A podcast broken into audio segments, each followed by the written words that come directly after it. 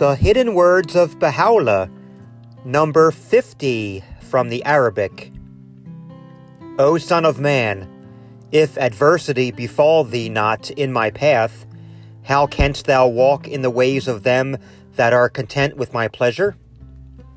If trials afflict thee not in thy longing to meet me, how wilt thou attain the light in thy love for my beauty?